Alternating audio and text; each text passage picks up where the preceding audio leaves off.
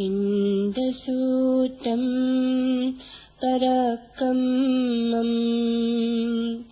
कामे पनु कामेपनूडभ्रह्मण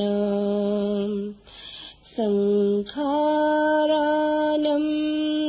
खयं झत्वा अकरजु सिभ्रह्मण यदा द्वयेषु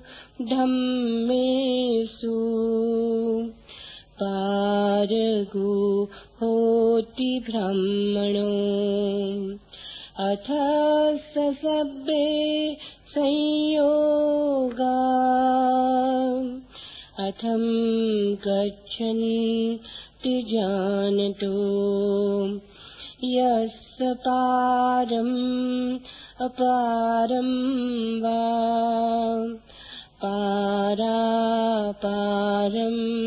न विद्यते वितदरं विसच्युतम् तमहं ब्रूमि ब्रह्मणम्। यासि विरजमासीनम् कतकिञ्चम् अनासवम्। उत्तमर्थम् अनुपत्तम्। तमहं ब्रूमि ब्राह्मणम्। दीवातपदियादिच्यो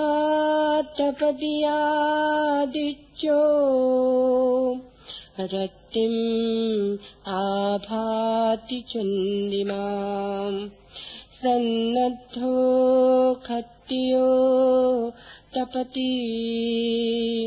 जायी तपति ब्राह्मणो।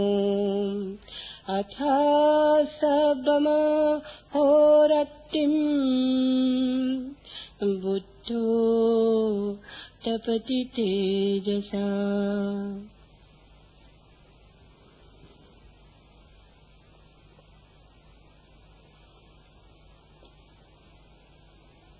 प्रथम दृश्य वक्ली स्थविर, श्रावस्ती में ब्राह्मण कुल में उत्पन्न हुए थे। वे तरुणाई के समय भिक्षाटन करते हुए तथागत के सुंदर रूप को देखकर अति मोहित हो गए। फिर ऐसा सोचकर, यदि मैं इनके पास भिक्षु हो जाऊँगा तो सदा इन्हें देख पाऊँगा। प्रव्रजित हो गए।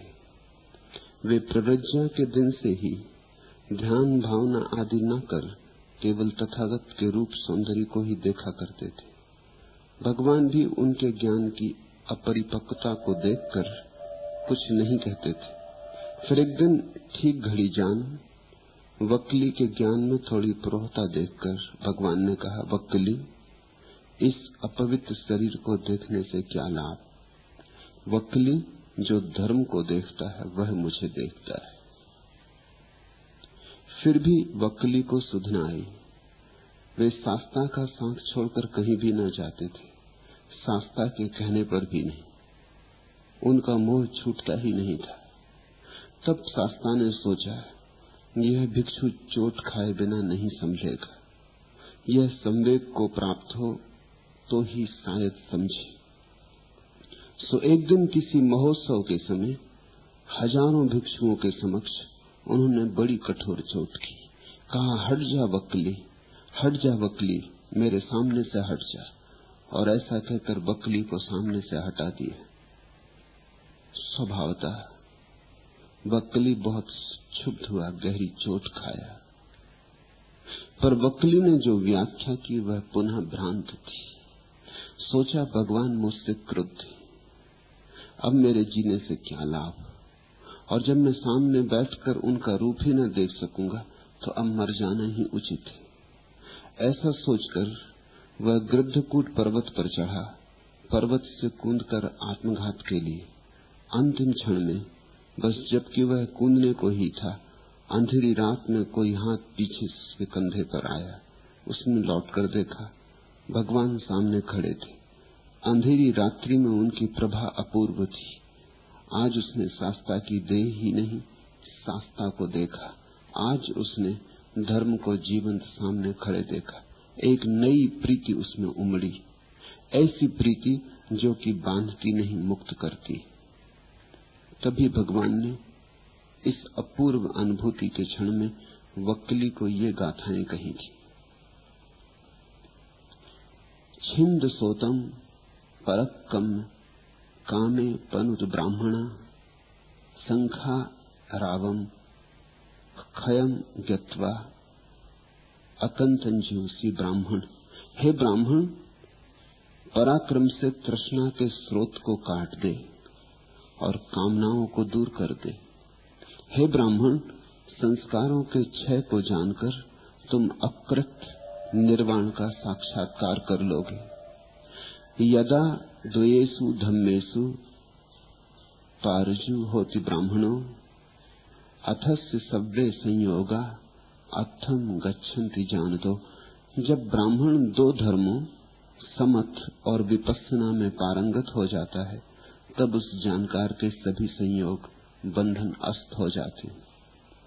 पस्य पारम अपारम व पारा पारम न विज्जति वीतदरम विसंजुतम तम हम ब्रूमि ब्राह्मणम जिसके पार अपार और पारापार नहीं है, जो बीत भय और असंग है, उसे मैं ब्राह्मण कहता हूँ। झाइम विरजमासीनम कत्किंचम अनासवम उत्तमत्थम अनुपत्तम तमहम ब्रूमि ब्राह्मणम जो ध्यानी निर्मल आसनबद्ध कृतकृत आश्रव रहित है, जिसने उत्तमार्थ को पा लिया है उसे मैं ब्राह्मण कहता हूँ। पहले दृश्य को समझिए वकली ब्राह्मण कुल में उत्पन्न हुए थे। ब्राह्मण कुल में उत्पन्न होने से कोई ब्राह्मण नहीं होता है। पैदा तो सभी शूद्र होते हैं। ब्राह्मण बनना होता है। शूद्र की परिभाषा क्या है? शूद्र की परिभाषा है जिसको शरीर से ज़्यादा कुछ दिखाई ना पड़े। जो शरीर में जिए शरीर के लिए जिए शरीर से अन्न था जिसकी समझ में ना पड़े जिसकी आँखें पृथ्वी में उलझी रह जाएँ, आकाश जिसे दिखाई ना पड़े जो आकृति में बंध जाए और आकृति के भीतर जो अनाकृत विराजमान है, उसे दिखाई ना पड़े। ऐसे अंधे को सूत्र कहते सभी अंधे पैदा होते सभी सूत्र पैदा होते ब्राह्मण तो कोई पराक्रम से बनता है। ब्राह्मण उपलब्धि है। ब्राह्मण गुणवत्ता है जो अर्जित करनी होती मुफ़्त नहीं होता कोई ब्राह्मण। जन्म से हो जाओ तो मुफ़्त हो गए। जन्म से हो जाओ तो संयोग से हो गए। जन्म से हो जाओ तो तुम्हारी कौन सी उपलब्धि? और ब्राह्मण का अर्थ यह भी नहीं होता कि जो शास्त्रों को जानता हो, क्योंकि शास्त्रों को तो शूद्र भी जान ले सकता है। इसी डर से कि कहीं शूद्र शास्त्रों को न जान ले सदियों तक शूद्र को शास्त्र पढ़ने से रोका गया। नहीं तो फिर ब्राह्मण और शूद्र में भेद क्या करोगे? भेद कुछ है भी नहीं। उतना ही भेद है कि ब्राह्मण शास्त्र जानता है। तथा कथित ब्राह्मण, जो जन्म से ब्राह्मण है, उसमें और तथा कथित शूद्र में भेद क्या है? इतना ही भेद है कि ब्राह्मण वेद को जानता है। शूद्र वेद को नहीं जानता। इसलिए हिंदुओं ने शूद्र को वेद नहीं पढ़ने दिया, नहीं तो ब्राह्मण की प्रतिष्ठा क्या रहेगी? शूद्र भी अगर पढ़े तो ब्राह्मण हो गया। अगर शास्त्र को जानना ही एकमात्र ब्राह्मण होने की परिभाषा है तो जो शास्त्र को जान लेगा, वही ब्राह्मण हो गया। डॉक्टर अंबेडकर को ब्राह्मण कहोगे कि नहीं? अगर शास्त्र को जानना ही परिभाषा हो तो डॉक्टर अंबेडकर ब्राह्मणों से ज़्यादा बेहतर ब्राह्मण। तभी तो इस देश का विधान बनाते समय ब्राह्मणों को नहीं बुलाया गया। अंबेडकर को निमंत्रित किया गया। अंबेडकर विधि का, शास्त्र का ज्ञाता था। भारतीय संस्कृति की अपूर्व पकड़ थी, समझ थी। बड़े बड़े ब्राह्मण थे। उन्हें न बुलाकर एक शूद्र से भारत का विधान निर्मित करवाना किस बात की सूचना है? शास्त्र पढ़ने का मौका हो, शास्त्र कोई जान ले तो फिर कौन शूद्र, कौन ब्राह्मण? ये बात बिगड़ जाएगी। इस डर से ब्राह्मणों ने शूद्र को जानने ही नहीं दिया, शास्त्र को। स्त्रियों को भी नहीं जानने दिया, क्योंकि पुरुष की अकड़ का फिर कोई कारण न रह जाए। और जब तुम जानने ही न दोगे अभी बड़े मज़े की बात, ये कैसा अन्याय है? जब शूद्र पढ़ ही ना सकेगा, पढ़ने ही ना दोगे, वो अज्ञानी रह जाएगा। फिर कहोगे कि शूद्र अज्ञानी होते ब्राह्मण ज्ञानी शूद्र अज्ञानी। और ये शूद्र का अज्ञान तुम्हारे ही द्वारा नियोजित, आयोजित अज्ञान है। न कोई शूद्र है, न कोई ब्राह्मण। पढ़ने से कुछ भेद तय नहीं होता। अगर भेद तय होगा तो कोई अंतर क्रांति से तय होगा। बुद्ध किसको ब्राह्मण कहते हैं? बुद्ध उसको ब्राह्मण कहते हैं जिसने ब्रह्म को जाना। लेकिन ब्रह्म को जन्म से कैसे जानोगे? ब्रह्म को जानने के लिए तो सारा जीवन दांव पर लगाना होगा। पराक्रम से जानोगे। ब्रह्म उपलब्धि है। अथक चेष्टा से। शायद एक जन्म भी काम न आए अनेक जन्मों में। श्रम करके, समता को साध के समाधि को उपलब्ध करके। अंतर के चक्षु खोलेंगे, ब्रह्म का दर्शन होगा, तब तुम ब्राह्मण होगे। ये घटना कहती वक्कली स्थविर श्रावस्ती में ब्राह्मण कुल में उत्पन्न हुए थे, लेकिन रहे होंगे शूद्र। रूप पर अटक गए। शरीर पर अटक गए। बुद्ध में भी उत्सुक हुए तो उनके देह सौंदर्य के कारण। बुद्ध में उत्सुक हुए तो सिर्फ़ बाहरी छटा को देखकर। बुद्ध के पास आकर भी बुद्धत्व के दर्शन न हुए। वहाँ भी देह ही दिखी। हम वही देख सकते हैं जो देखने की हमें क्षमता होती। तुमने देखा चमहार रास्ते पर बैठता? वो तुम्हारा चेहरा नहीं देखता, तुम्हारा जूता देखता। दिन भर देखता रहता लोगों के जूते। फिर धीरे धीरे चमहार इतना पारंगत हो जाता है जूतों को देखने में कि जूते को देख कर तुम्हारे संबंध में सब जानकारी कर लेता अगर जूते की हालत खराब है तो जानता है कि तुम्हारा जेब खाली जूते की हालत खराब है तो जानता है कि तुम्हारी हालत कुटी पिटी जैसी तुम्हारे जूते की हालत है। जूते पे चमक है, रौनक है। तो जानता है कि तुम्हारे चेहरे पे भी चमक और रौनक होगी। चेहरे को देखने की ज़रूरत क्या?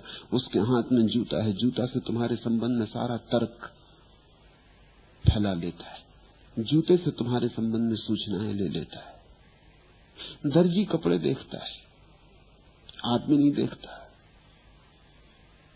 और तुम भी विचार करना, तुम क्या देखते हो?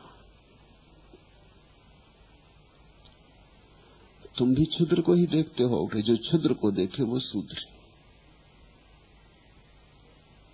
जो क्षुद्र को हटा दे और भीतर छिपे विराट से संबंध बनाए, वही ब्राह्मण है। तो साधारण लोगों में तुम सौंदर्य देखो, ये चल जाएगा, लेकिन बुद्ध के पास आके भी चूक जाओगे, जहाँ ज्योति भीतर की ऐसी जलती कि चाँद तारे फीके। कि सूरज शर्माए। जहाँ भीतर की ज्योति ऐसी जलती कि अंधे को दिख जाए, वहाँ भी वक्ली को क्या दिखा? वक्ली को दिखा बुद्ध का देह सौंदर्य। ब्राह्मण कुल में उत्पन्न हुआ था, लेकिन शूद्र था। वक्ली तरुणाई के समय भिक्षाटन करते हुए तथागत के सुंदर रूप को देखकर अति मोहित हो गए। ये एक तरह की कामुकता थी। इससे क्या फ़र्क पड़ता है कि तुम बुद्ध के रूप सौंदर्य पर मोहित हुए, कि किसी और के रूप सौंदर्य पर मोहित हुए? रूप पर जो मोहित हुआ, वो कामुक है उसने बाहर की परिधि को ही पहचाना। वो तिजोड़ी के प्रेम में गिर गया। तिजोड़ी के भीतर हीरे रखे हैं, उसकी उसे चिंता ही नहीं। और देह कितनी ही सुंदर हो, अंततः देह है तो हड्डी, मांस मज्जा देह कितनी ही सुंदर हो, अंततः तो मृत्यु में चली जाएगी। अंततः तो कब्र में सड़ेगी या चिता पर जलेगी। देह कितनी ही सुंदर हो, आज नहीं कल कीड़े मकोड़ों का भोजन बनेगी। देह कितनी ही सुंदर हो, सब मिट्टी में मिल जाएगा। जो देह के प्रेम में पड़ा, वो मिट्टी के प्रेम में पड़ गया। वो घड़े के प्रेम में पड़ गया और घड़े के भीतर अमृत भरा था। बुद्ध के पास खड़े होकर भी इस आदमी ने अमृत न देखा। इसने घड़ा देखा। घड़ा सुंदर था। घड़े पर कारीगिरी थी। घड़े पर बड़ी मेहनत की गई होगी। ये घड़े के मोह में पड़ गया, ये घड़े को ही छाती से लगा लिया।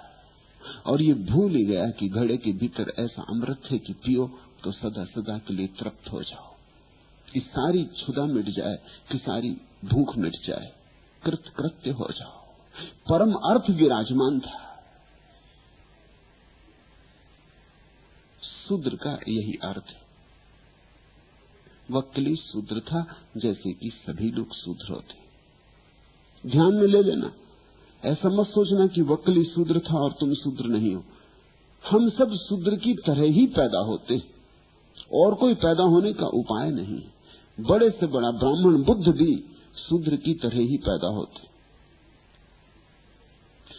थोड़े से धन्य भागी, जहाँ पैदा होते हैं उससे आगे बढ़ते हैं। अधिक अभागे जहाँ पैदा होते हैं, वहीं अटके रह जाते जो जन्म पर ही अटक कर रह गया है, वो जीवन से जानने से वंचित ही रहा। बहुत कम लोग हैं जो जन्म के बाद बढ़ते जन्म के बाद बढ़ना चाहिए। जन्म तो सिर्फ़ शुरुआत है, अंत नहीं। जन्म तो यात्रा का पहला कदम है, मंजिल नहीं। जन्म तो सिर्फ़ अवसर है, जीने का, जीवन को जानने का। इस अवसर को लेके ही मत बैठ जाना। जन्म तो कोरी किताब है। लिखोगे कब इस पर? तुम्हारा गीत कब फैलेगा इस पर? तुम्हारे चित्र कब बनेंगे इस पर? जन्म तो ऐसे है जैसे अनगढ़ पत्थर। छेनी कब उठाओगे? इस पत्थर को मूर्ति कब बनाओगे? इस पत्थर में प्राण कब डालोगे? अधिक लोग अनगढ़ पत्थर की तरह पैदा होते, अनगढ़ पत्थर की तरह मर जाते। उनकी मूर्ति निखरी नहीं पाती। उनके भीतर जो छिपा था, छुपा ही रह जाता। जो गीत गाया जाना था बिन गाया चला जाता।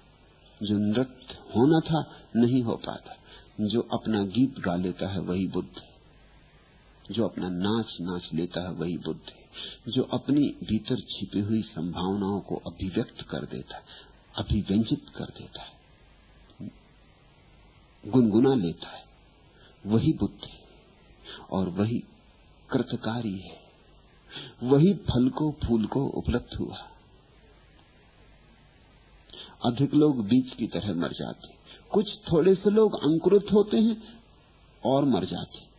कुछ थोड़े से लोग वृक्ष भी बन जाते हैं, लेकिन उन्हें कभी फूल नहीं लगते, फल नहीं लगते और मर जाते। जब फूल खिलता तुम्हारे जीवन का, जब तुम्हारी चेतना सहस्त्र कमल बनती है। तभी जानना कि ब्राह्मण हुए। तभी जानना कि ब्राह्मण हुए।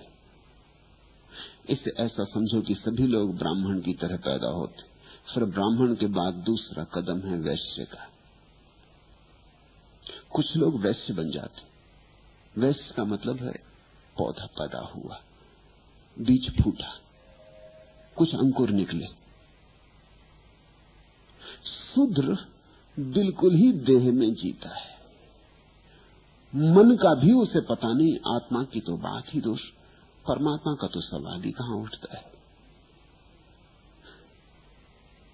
तुम सोचते हो कि शूद्र वह है जो मलमूत्र धोता है तो तुम गलत हो। शूद्र वह है जो मलमूत्र में जीता है। धोने से क्या होता है?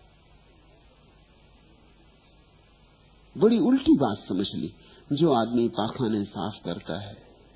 मरे जानवरों को ढोकर कर ले जाता है। इसको शूद्र कहते हो, ये शुद्धि कर रहा स्वच्छता ला रहा इसको शूद्र कहते हो, शूद्र तुम हो, मलमूत्र पैदा किया। ये बेचारा ढोके साफ़ कर रहा है। इसको शूद्र कहते हो, इसकी तुम्हारे ऊपर बड़ी कृपा है, अनुकंपा है। इसके चरण छुओ। इसका धन्यवाद मानो। जरा सोचो कि इस नगर में शूद्र सात दिन के लिए निर्णय कर लें कि अब नहीं सफ़ाई करनी। तब तुमको पता चलेगा कि शूद्र क्या कर रहा था। तुम्हारे सुंदर घर भयंकर बदबुओं से भर जाएँगे। तब तुम्हें पता चलेगा कि शूद्र कौन है। ये मलमूत्र में जो जी रहा है, जिसका जीवन मलमूत्र के पार नहीं गया है, जिसे पता ही नहीं देह के बाहर कुछ भोजन कर लेता है मलमूत्र से निष्कासित कर देता है, फिर भोजन कर लेता है। ऐसा ही जिसका जीवन है। इंद्रियों से पार जिसे कुछ पता नहीं। ऐसा आदमी शूद्र है। मलमूत्र की सफ़ाई करने वाला शूद्र नहीं है। मलमूत्र को ही जीवन समझ लेने वाला शूद्र है। इससे थोड़ा कोई ऊपर उठता है तो अंकुर फूटता है, वैश्य बनता है। वैश्य को शूद्र से थोड़ी सी ज़्यादा समझ। है उसके भीतर मन में थोड़ी उमंगें उठनी शुरू होती। पद, प्रतिष्ठा, धन, सम्मान, सत्कार। भोजन और काम वासना इतने ही पर वैश्य समाप्त नहीं होता, वैश्य जीवन के व्यवसाय में लगता है। कुछ और भी मूल्यवान है। लेकिन वैश्य भी सिर्फ़ अंकुरित हुआ। जो वैश्य की तरह मर जाए, वो भी कुछ बहुत दूर नहीं गया सूत्र से। फिर होता छत्री छत्री का अर्थ होता है योद्धा, संकल्पवान। जीवन को अब वैसा ही नहीं जी लेता जैसा जन्म से पाया है। युद्ध करता है जीवन को निखारने का। उठाता है तलवार, काट देता है जो गलत है। मिटा देता है जो व्यर्थ है। सार्थक की तलाश में लगता है। संघर्षरत होता है। जीवन उसके लिए एक चुनौती है। व्यवसाय नहीं। शूद्र के लिए जीवन क्षुद्र का भोग है। वैश्य के लिए क्षुद्र से थोड़े ऊपर उठना है, लेकिन जीवन की दिशा, व्यवसाय की दिशा है। संघर्ष की नहीं। थोड़ा छीन झपट लो। चोरी कर लो, धोखा दे दो। छत्री का आयाम, संघर्ष का आयाम है, चुनौती का आयाम है। चाहे सब गमाना पड़े, लेकिन दांव लगाओ।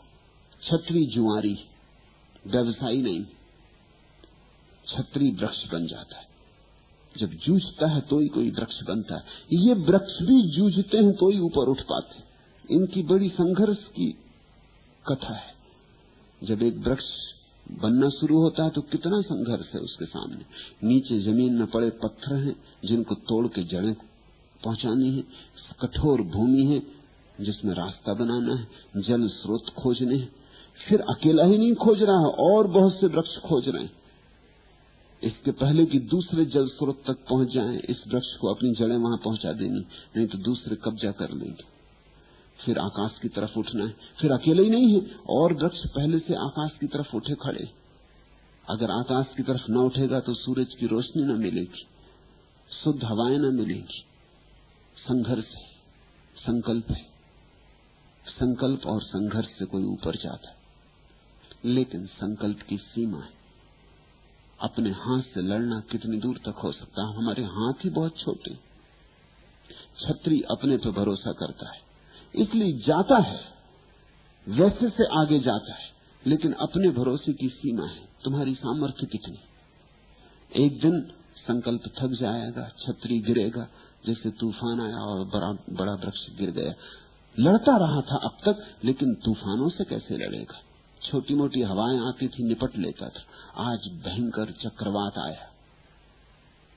आज तांडव नृत्य करती हुई हवाएँ आई। आज नहीं होगा। संघर्ष की सीमा है।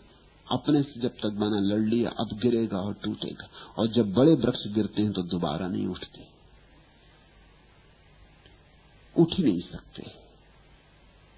उठने का कोई उपाय नहीं। इसके पार ब्राह्मण है। ब्राह्मण का अर्थ है समर्पण। छत्री का अर्थ है संकल्प। छत्री लड़ता है जीतने की चेष्टा करता है, लेकिन एक न एक दिन हारेगा। क्योंकि व्यक्ति की सीमा चुक जाएगी, समष्टि के सामने व्यक्ति का क्या मुकाबला है? जितने दूर तक व्यक्ति की ऊर्जा जा सकती है, जाएगा, फिर ठहर जाएगा। वहीं से ब्राह्मण शुरू होता है। अपनी सारी सामर्थ्य लगा दी, तब उसे पता चलता है कि मुझसे भी बड़ा कोई है। मैं लड़ू क्यों? उसका सहारा क्यों न ले लू? मैं नदी से संघर्ष क्यों करूँ? मैं नदी के साथ बहने क्यों न लगू? समर्पण शुरू होता ब्राह्मण की दशा समर्पण की दशा है। वो परमात्मा के साथ अपना संबंध जोड़ लेता है। जब कोई किसी गुरु से अपना संबंध जोड़ता है तो ब्राह्मण होने की शुरुआत हुई।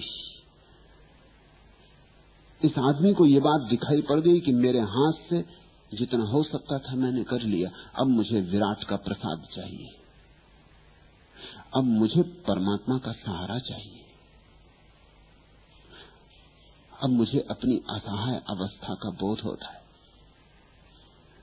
इस स्थिति में व्यक्ति ब्राह्मण बनना शुरू होता है और जब समग्र समर्पण हो जाता है, जब सद्भांति व्यक्ति अपने को विसर्जित कर देता है असीम में, सीमाएँ खो जाती जैसे बूंद सागर में गिर जाए, ऐसे जब कोई विराट में गिर जाता है और उस गिरने में ही जानता है विराट के स्वाद को, तब पूरा ब्राह्मण हुआ, तब फल लगे, फूल लगे, तब सुगंध बिखरी।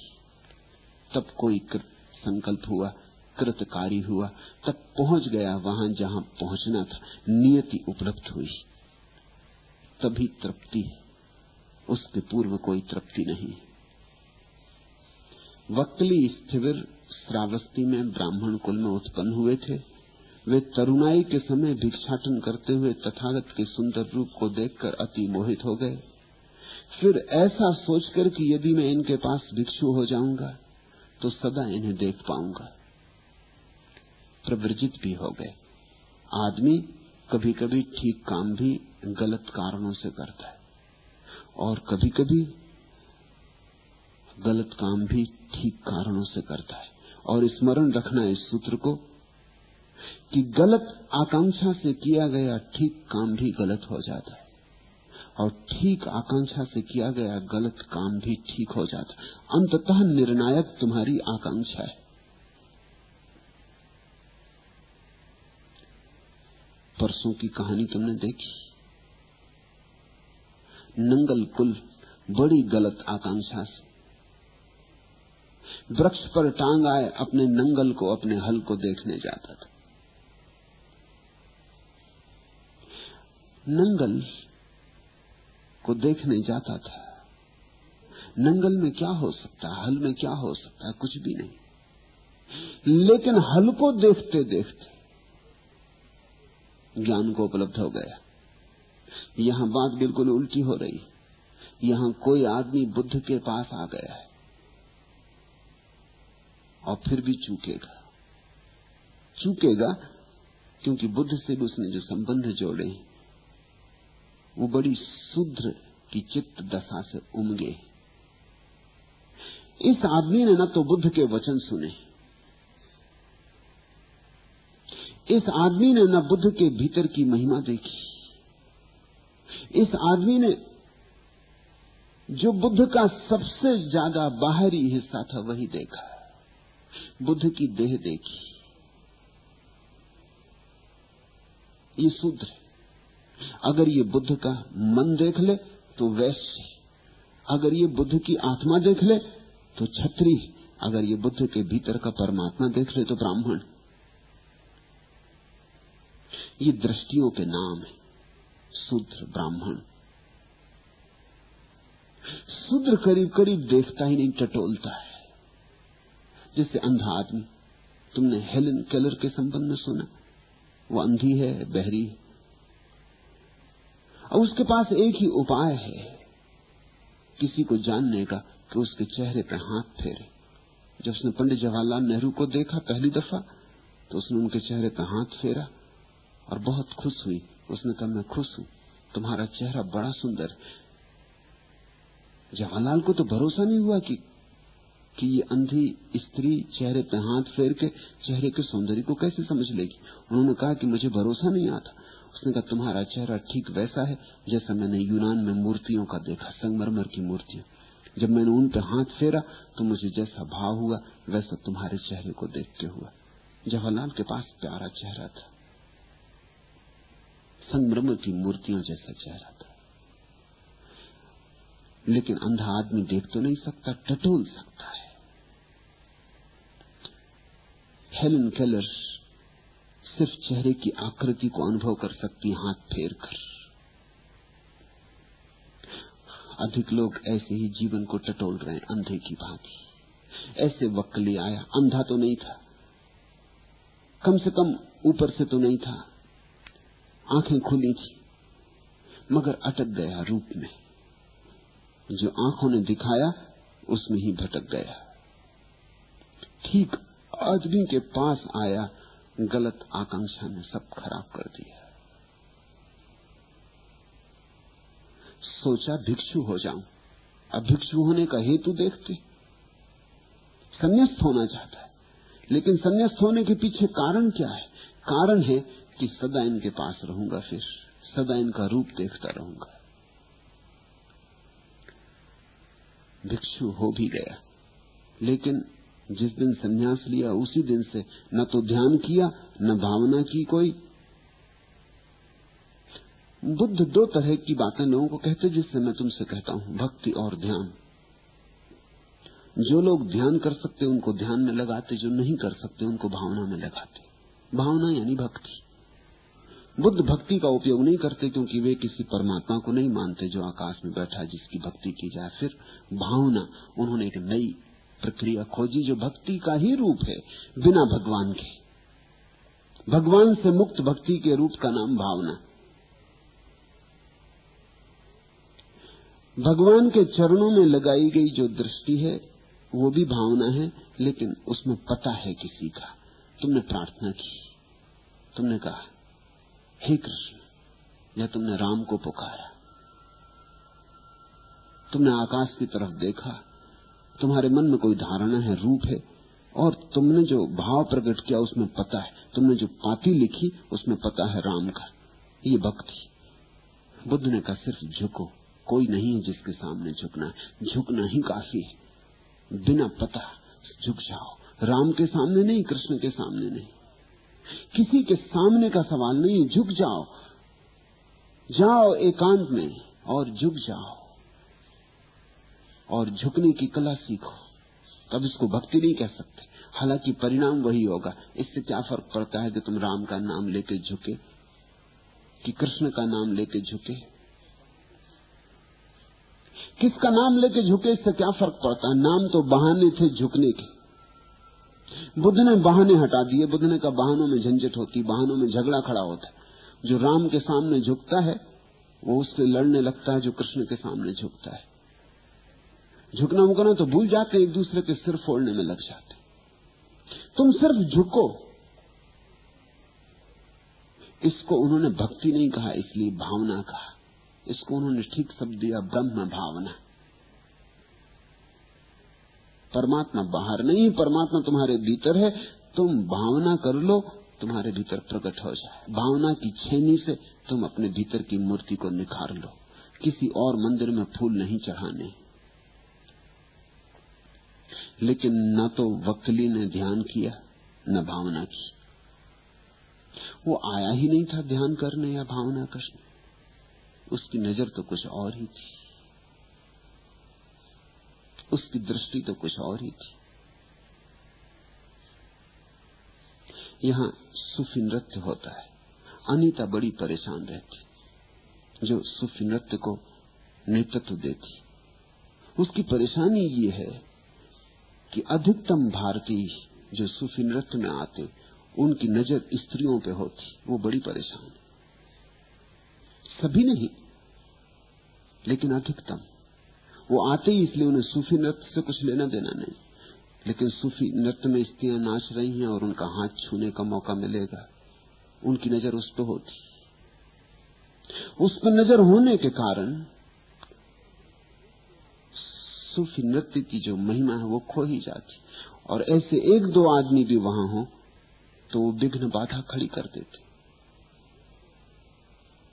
उसकी परेशानी बढ़ती गई, मैं कोशिश करता रहा कल तक कि किसी तरह संभालो। लेकिन वो बढ़ती ही जाती बात। तो मजबूरी में यह तय करना पड़ा कि सूफी नृत्य में भारतीय सम्मिलित नहीं हो सकेंगे। इसमें मैं जानता हूँ कुछ लोग अकारण वंचित रह जाएँगे। लेकिन कोई और उपाय दिखता नहीं। कोई गलत कारण से भी ध्यान करने आ सकता है। भारतीयों के मन में काम वासना बड़ी दबी पड़ी है। भयंकर रूप से दबी पड़ी। सदियों का बोझ है उनके ऊपर। एक चीज़ को इतना दबा लिया है कि वो उनके रग रग में समा गई। उनके खून में प्रविष्ट हो गई, वो और कुछ सोच ही नहीं सकते। हालाँकि वो सोचते हैं कि धार्मिक लोग हैं, उनकी धार्मिकता में ये सारा अधर्म समाया हुआ है। वो सोचते हैं कि हम धार्मिक हैं। लेकिन जैसे वो स्त्री को देखते, उनके भीतर बड़े विकार उठने लगते। उन विकारों को वो दबाए जाते। क्योंकि दबाना उन्हें सिखाया गया है। लेकिन दबाए गए विकारों से कभी मुक्ति नहीं होती। मुक्ति समझ से होती, दबाने से नहीं होती। दमन से तो घाव छिप जाते, उनमें मवाद पड़ने लगती।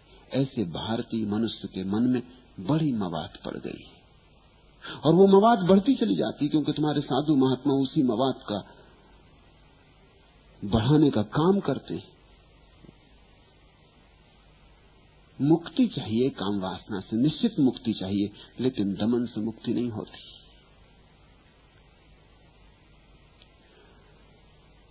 अब ये वकली कैसे ध्यान करे? कैसे भावना करे? ये तो बुद्ध के रूप पर मोहित होकर आ गया है। इसने तो भिक्षु का वेश भी स्वीकार कर लिया इसने तो सब संसार भी छोड़ दिया ये दीवाना है उनके रूप पर। तथागत को ये बात दिखाई पड़ रही है। पहले दिन से ही दिखाई पड़ रही है। जब ये भिक्षु बना होगा, तब से दिखाई पड़ रही है कि इसके भीतर बड़ी कामुकता भरी पड़ी है। ये शूद्र है। लेकिन बुद्ध जैसे व्यक्ति में महाकरुणा होती उन्होंने कहा, अभी कहना ठीक नहीं। थोड़ी देर देखने दो। या तो इसे खुद ही समझ आ जाएगी, शायद देखते देखते देखते देखते भीतर का भी कुछ दिखाई पड़ जाए। शायद देखते देखते मैं जो कहता हूँ वो सुनाई पड़ जाए। शायद देखते देखते यहाँ इतने लोग ध्यान धारणा कर रहे हैं, इतने लोग भावना कर रहे हैं इनकी तरंगों का थोड़ा परिणाम हो जाए, सत्संग का असर होता है। जैसे लोगों के साथ होते हो, वैसे हो जाते हो। शायद कुछ हो जाए। थोड़ी प्रौढ़ता आने दो। तो देखते थे कि ये सिर्फ़ मेरी तरफ़ देखता है और इसकी आँखों में मेरी तलाश नहीं है। सिर्फ़ चमड़े पर अटक जाती है आँखें। ये चमार है। फिर भी चुप रहे। उसकी अपरिपक्वता को देखते हुए कुछ भी नहीं कहे। फिर एक दिन ठीक घड़ी जान। कहना भी तभी होता है जब ठीक घड़ी आ जाए। बुद्ध पुरुष तभी कहते हैं जब ठीक घड़ी आ जाए। क्योंकि चोट तभी करनी चाहिए जब लोहा गर्म हो। और बात तभी कहनी चाहिए जब प्रवेश कर सके। किसी के द्वार तभी ठकठकाने चाहिए जब खुलने की थोड़ी संभावना हो। पुकार तभी देनी चाहिए जब किसी की नींद टूटने के करीब ही हो। कोई भयंकर नींद में खोया हो तो पुकार भी न सुनेगा। तो बुद्ध प्रतीक्षा करते थे ठीक क्षण की। कभी जब ये जरा इसकी शूद्रता कम होगी। कभी जब इसके भीतर ब्राह्मण भाव का थोड़ा सा प्रवाह होगा। और ध्यान रखना 24 घंटे कोई भी शूद्र नहीं होता और 24 घंटे कोई भी ब्राह्मण नहीं होता। बड़े से बड़ा ब्राह्मण कभी कभी बिल्कुल छोटे से छोटा शूद्र हो जाता और कभी कभी क्षुद्र से क्षुद्र शूद्र भी ब्राह्मण होने की तरंगों से आंदोलित होता है। जीवन प्रवाह है। तुमने अपने भीतर भी ये प्रवाह देखा होगा। कभी तुम ब्राह्मण होते हो, कभी तुम शूद्र, कभी छत्री कभी वैश्य। क्योंकि ये स्थितियाँ बदलती रहती है तो मौसम है। अभी बादल घिरे तो एक बात, अभी सूरज निकल आया तो दूसरी बात। अभी किसी ने आके तुम्हारी निंदा कर दी तो तुम्हारे चित्त की दशा कुछ हो गई। और किसी ने आके तुम्हारी प्रशंसा कर दी तो तुम्हारे चित्त की दशा कुछ हो गई। राह पे चलते थे, रुपए की थैली मिल गई तो तुम्हारा चित्त बदल गया। पैर में कांटा गड़ गया तो तुम्हारा चित्त बदल गया। किसी ने गाली दे दी, कोई अपमान कर गया कि कोई हंसने लगा देखकर कि तुम्हारा चित्त बदल गया। तुम्हारा चित्त तो छुई मुई है। जरा जरा में बदलता है। जब न बदले तो तुम बुद्ध हो गए। जब न बदले तो स्थित प्रज्ञ हुए। जब न बदले तो स्थिर भी हुए। जब न बदले तो भगवत्ता प्रकट हुई। लेकिन ये मन तो बदलता रहता। ये मन तो गिरगिट है। ये तो रंग बदलता रहता है। इसलिए तुम ये मत सोचना कि कोई शूद्र है तो 24 घंटे शूद्र है इसी कारण सारे दुनिया के धर्मों ने कुछ समय खोज निकाले जब प्रार्थना करनी चाहिए। जैसे ठीक सुबह ब्रह्म मुहूर्त उसको ब्रह्म मुहूर्त क्यों कहते? क्योंकि उस वक्त आदमी के ब्राह्मण भाव के उदय होने की संभावना ज़्यादा। क्यों रात भर सोए? विश्राम किया। कम से कम आठ घंटे के लिए दुनिया भूल गई। तो दुनिया का जाल आठ घंटे के लिए टूट गया सुबह जब आँख खुलती, नींद की गहरी ताजगी के बाद, विश्राम के बाद, तुम्हारे भीतर थोड़ी देर के लिए ब्राह्मण का जन्म होता है। उस क्षण तुम्हारे भीतर दया होती, करुणा होती, प्रेम होता, उल्लास होता, उत्साह होता, जीवन फिर जागा, फिर तुम ताजे हो गए हो। फिर हवाएँ बही, फिर सूरज निकला, फिर पक्षियों ने गीत गाए, फिर फूल खिले, तुम्हारे भीतर भी फूल खिला, तुम्हारे भीतर भी हवाएँ बही, तुम्हारे भीतर भी सूरज निकला, तुम्हारे भीतर का पक्षी भी गीत गाने लगा।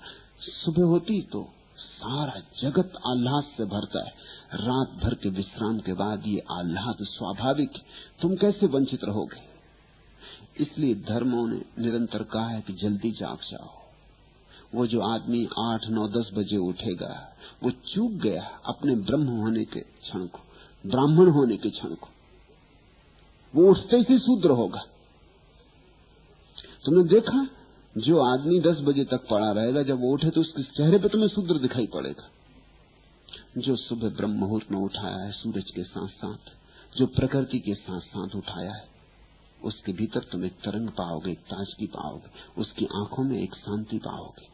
चाहे वो शांति ज़्यादा देर न टिके क्योंकि ज़िंदगी कठिन है।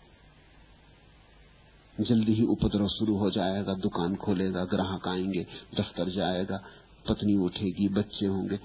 सब उपद्रव शुरू अभी हो जाने को है, लेकिन इसके पहले उपद्रव शुरू हो, सभी धर्मों ने कहा प्रार्थना कर लेना। प्रार्थना का अर्थ है, ये जो क्षण मिला है, ये जो झरोखा खुला है थोड़ी देर के लिए, इस पर सवार हो जाना, इसका फ़ायदा उठा लेना। इस क्षण को परमात्मा के चरणों में समर्पित कर देना।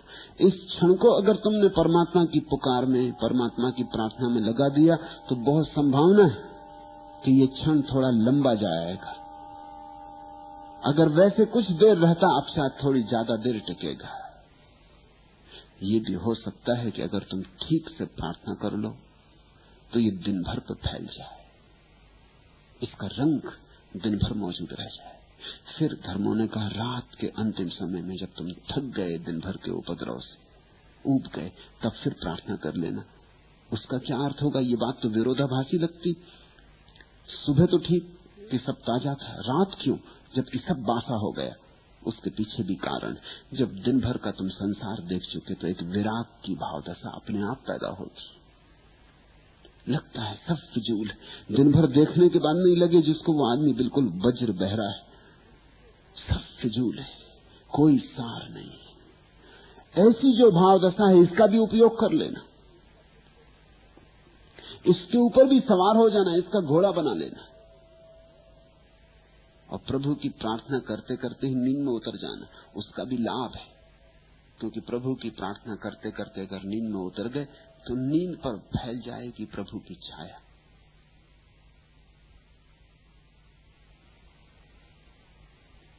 ऐसे जीवन के इन दो क्षणों को सभी धर्मों ने स्वीकार किया है कि इन दो क्षणों को प्रभु पर समर्पित करना फिर ऐसा नहीं कि इन दो ही क्षणों में ये बात घटती, दिन में कई दफे तुम्हारा मौसम बदलता है। तुम जरा निरीक्षण करोगे तो तुम समझने लगोगे कि कब मौसम बदलता है। और अगर तुम निरीक्षण ठीक से करो तो अद्भुत परिणाम ला सकते हो। तुम एक अपने जीवन की व्यवस्था भी खोज सकते हो। एक बार तीन महीने तक डायरी रखो। हर रोज सोमवार से लेकर रविवार तक अपनी डायरी में लिखते रहो, कब तुम्हारे भीतर ब्राह्मण क्षण होता है, कब शूद्र क्षण होता है, कब क्षत्रिय क्षण होता है, कब वैश्य का क्षण होता है। तीन महीने तक नोट करते रहो। धोखा मत देना, क्योंकि धोखा किसको दोगे? तुम अपने को ही दोगे। ज़बरदस्ती मत लिख लेना कि नहीं है ब्राह्मण क्षण लेकिन दिखाना तो चाहिए कि एक ब्राह्मण क्षण न हो तो नहीं लिखना, जब हो तो ही लिखना। अगर तुम एक तीन महीने तक अपने भीतर का सारा ब्यौरा लिख लो, तुम चकित हो जाओगे। तुम चकित इसलिए हो जाओगे कि तुम तीन महीने के बाद पाओगे कि करीब करीब तुम्हारे भीतर जो बदलाहटें होती है, वो सुनिश्चित है। अगर सोमवार को सुबह तुम्हें आनंदित मालूम हुआ है तो तुम चकित होगे जान के कि हर सोमवार को ऐसा होता है। तुम्हारे भीतर एक वर्तुल है, जैसे गाड़ी का चाक घूमता है। अगर हर शनिवार को तुम्हारे भीतर क्रोध का जन्म होता है, क्रोध की छाया होती, तुम कुछ न कुछ झंझट खड़ी कर लेते हो, कोई झगड़े में पड़ जाते हो, किसी को मार देते हो तो तुम चकित होगे तीन महीने के बाद कि ये करीब करीब हर शनिवार को होता है, कम ज़्यादा। और एक बार तुम्हारी ज़िंदगी का चार्ट तुम्हारे सामने हो जाए तो बहुत लाभ का है। फिर तुम अपने दरवाजे पर लिख के टांग सकते हो कि सोमवार मुझसे सावधान।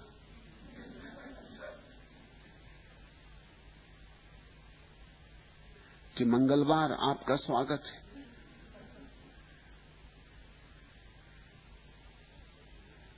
और तुम फिर उसके अनुसार जी भी सकते हो।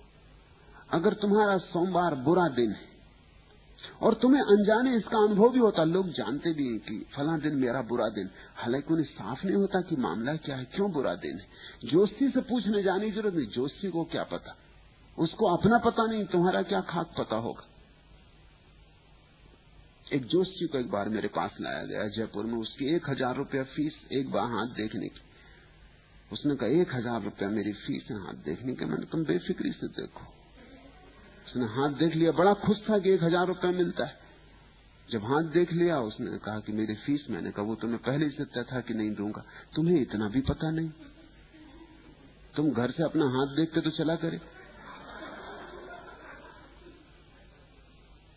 तुम मुझे देख के ये भी ना समझ सके कि ये आदमी एक हज़ार रुपया नहीं देगा।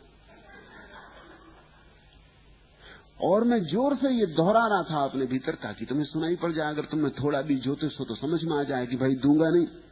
ये मैं कह ही रहा था भीतर बार बार तुम जब हाथ पकड़े बैठे तब मैं दोहराता ही रहा कि हज़ार रुपया दूँगा नहीं दूँगा नहीं। मेरी तरफ़ से तुम्हें मैंने धोखा नहीं दिया, लेकिन तुम जोशी कैसे? उसकी हालत तो बड़ी खस्ता हो गया वो क्या कहे? जोशी को तो अपना पता नहीं। मैंने तो ये भी सुना है एक गाँव में दो जोशी थे। वो दोनों सुबह निकलते अपने अपने घर से बाज़ार जाते धंधा करने। तो एक दूसरे का हाथ देखते रास्ते में। भाई, आज कैसा धंधा चलेगा? अपना ही पता नहीं।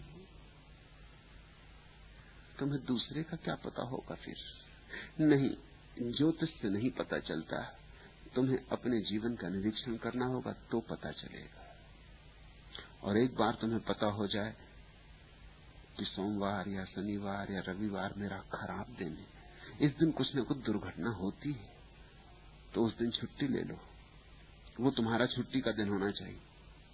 रविवार की छुट्टी नहीं मिलनी चाहिए। दुनिया अगर व्यवस्थित हो विज्ञान से तो आदमी को उस दिन छुट्टी मिलनी चाहिए जो उसका बुरा दिन है।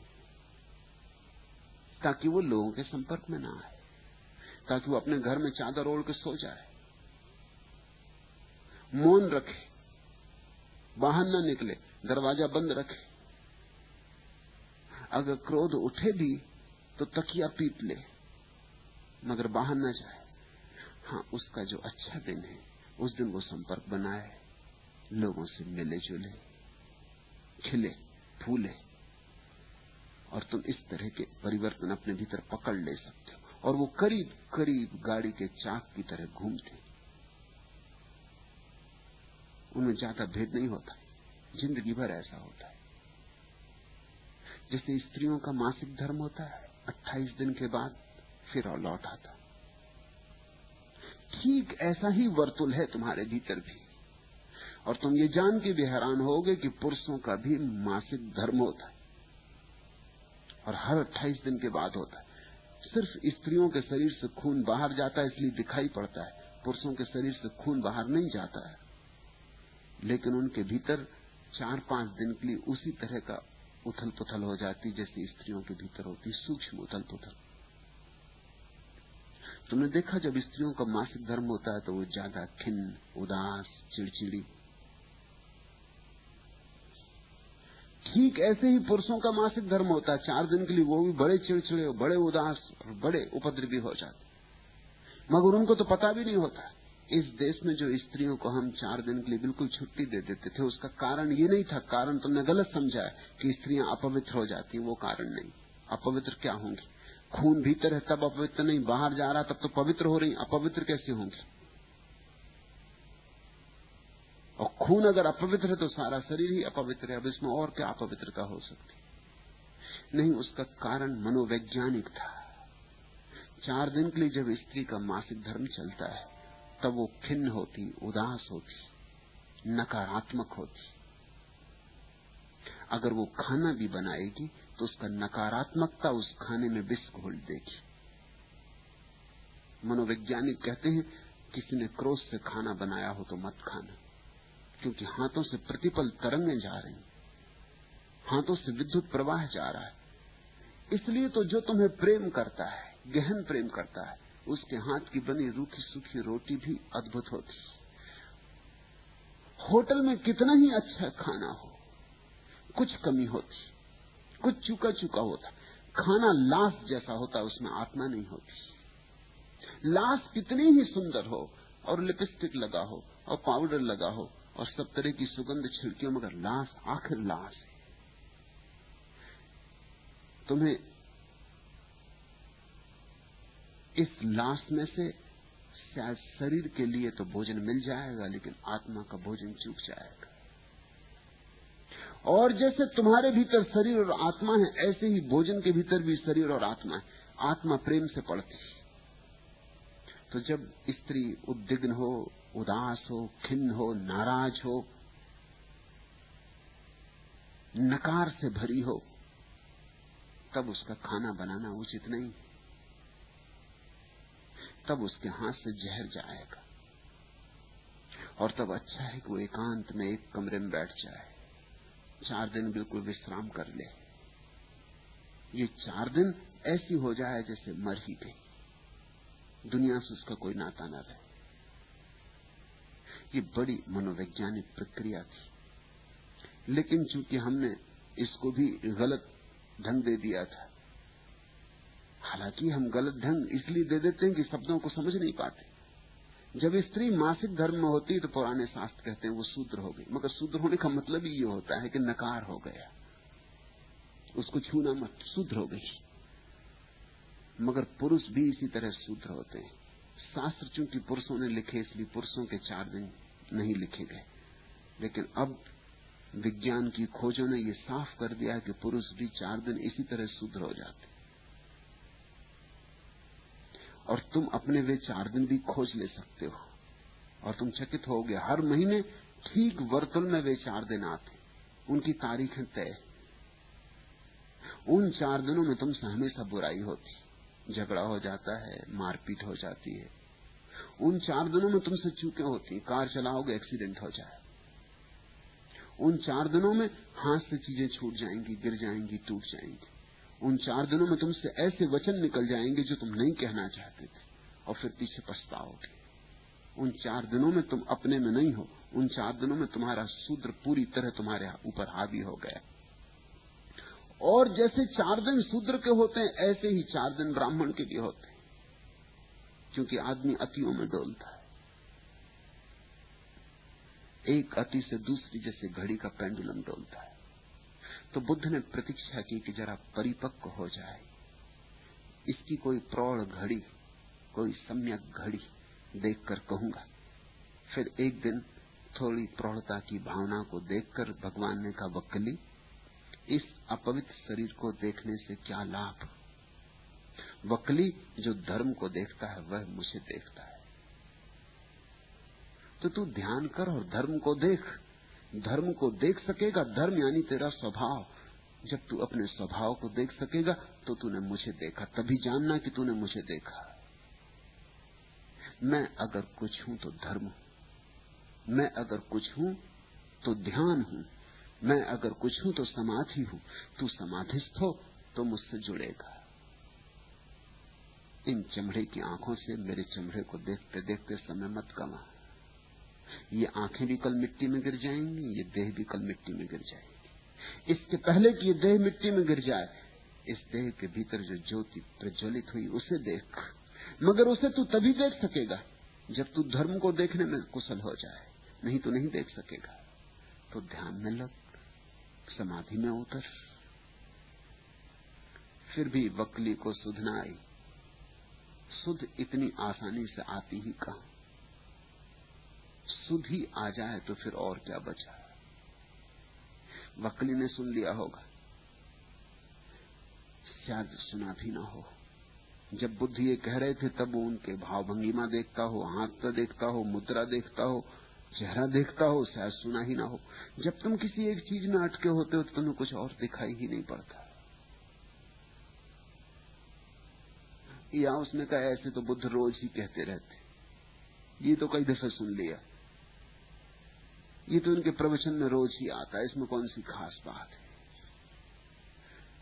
वो अपने में ही लीन रहा होगा, अपनी ही भाव दशा में तल्लीन रहा होगा, उसे सुधनाई। वे शास्त्रा का साथ छोड़कर कहीं जाता भी न था। शास्त्रा के कहने पर भी नहीं। ऐसी घटनाएँ यहाँ घट जाती। मेरी एक सन्यासिनी है कुसुम। वो जब पहली दफ़ा आई मेरे चरणों में सिर रख के कहा कि सब समर्पित करती हूँ। बस अब मेरे जीवन के सूत्रधार आप हैं। जो आप कहेंगे वही करूँगी। और मुझे यहीं रहना है। मुझे कहीं जाना नहीं। मैंने उससे कहा, देख, मैं तो उससे कहता हूँ कि तू अभी जा, वापस घर। तेरे माता पिता दुखी होंगे, परेशान होंगे। कुछ दिन तू ध्यान कर, उसने कहा, मैं जाने वाली नहीं। मैंने उससे कहा, देख, तू कहती कि आप जो कहेंगे मैं कह रहा हूँ कि जा उसने कहा, आप जो कहेंगे वो करूँगी, लेकिन मैं जाने वाली नहीं।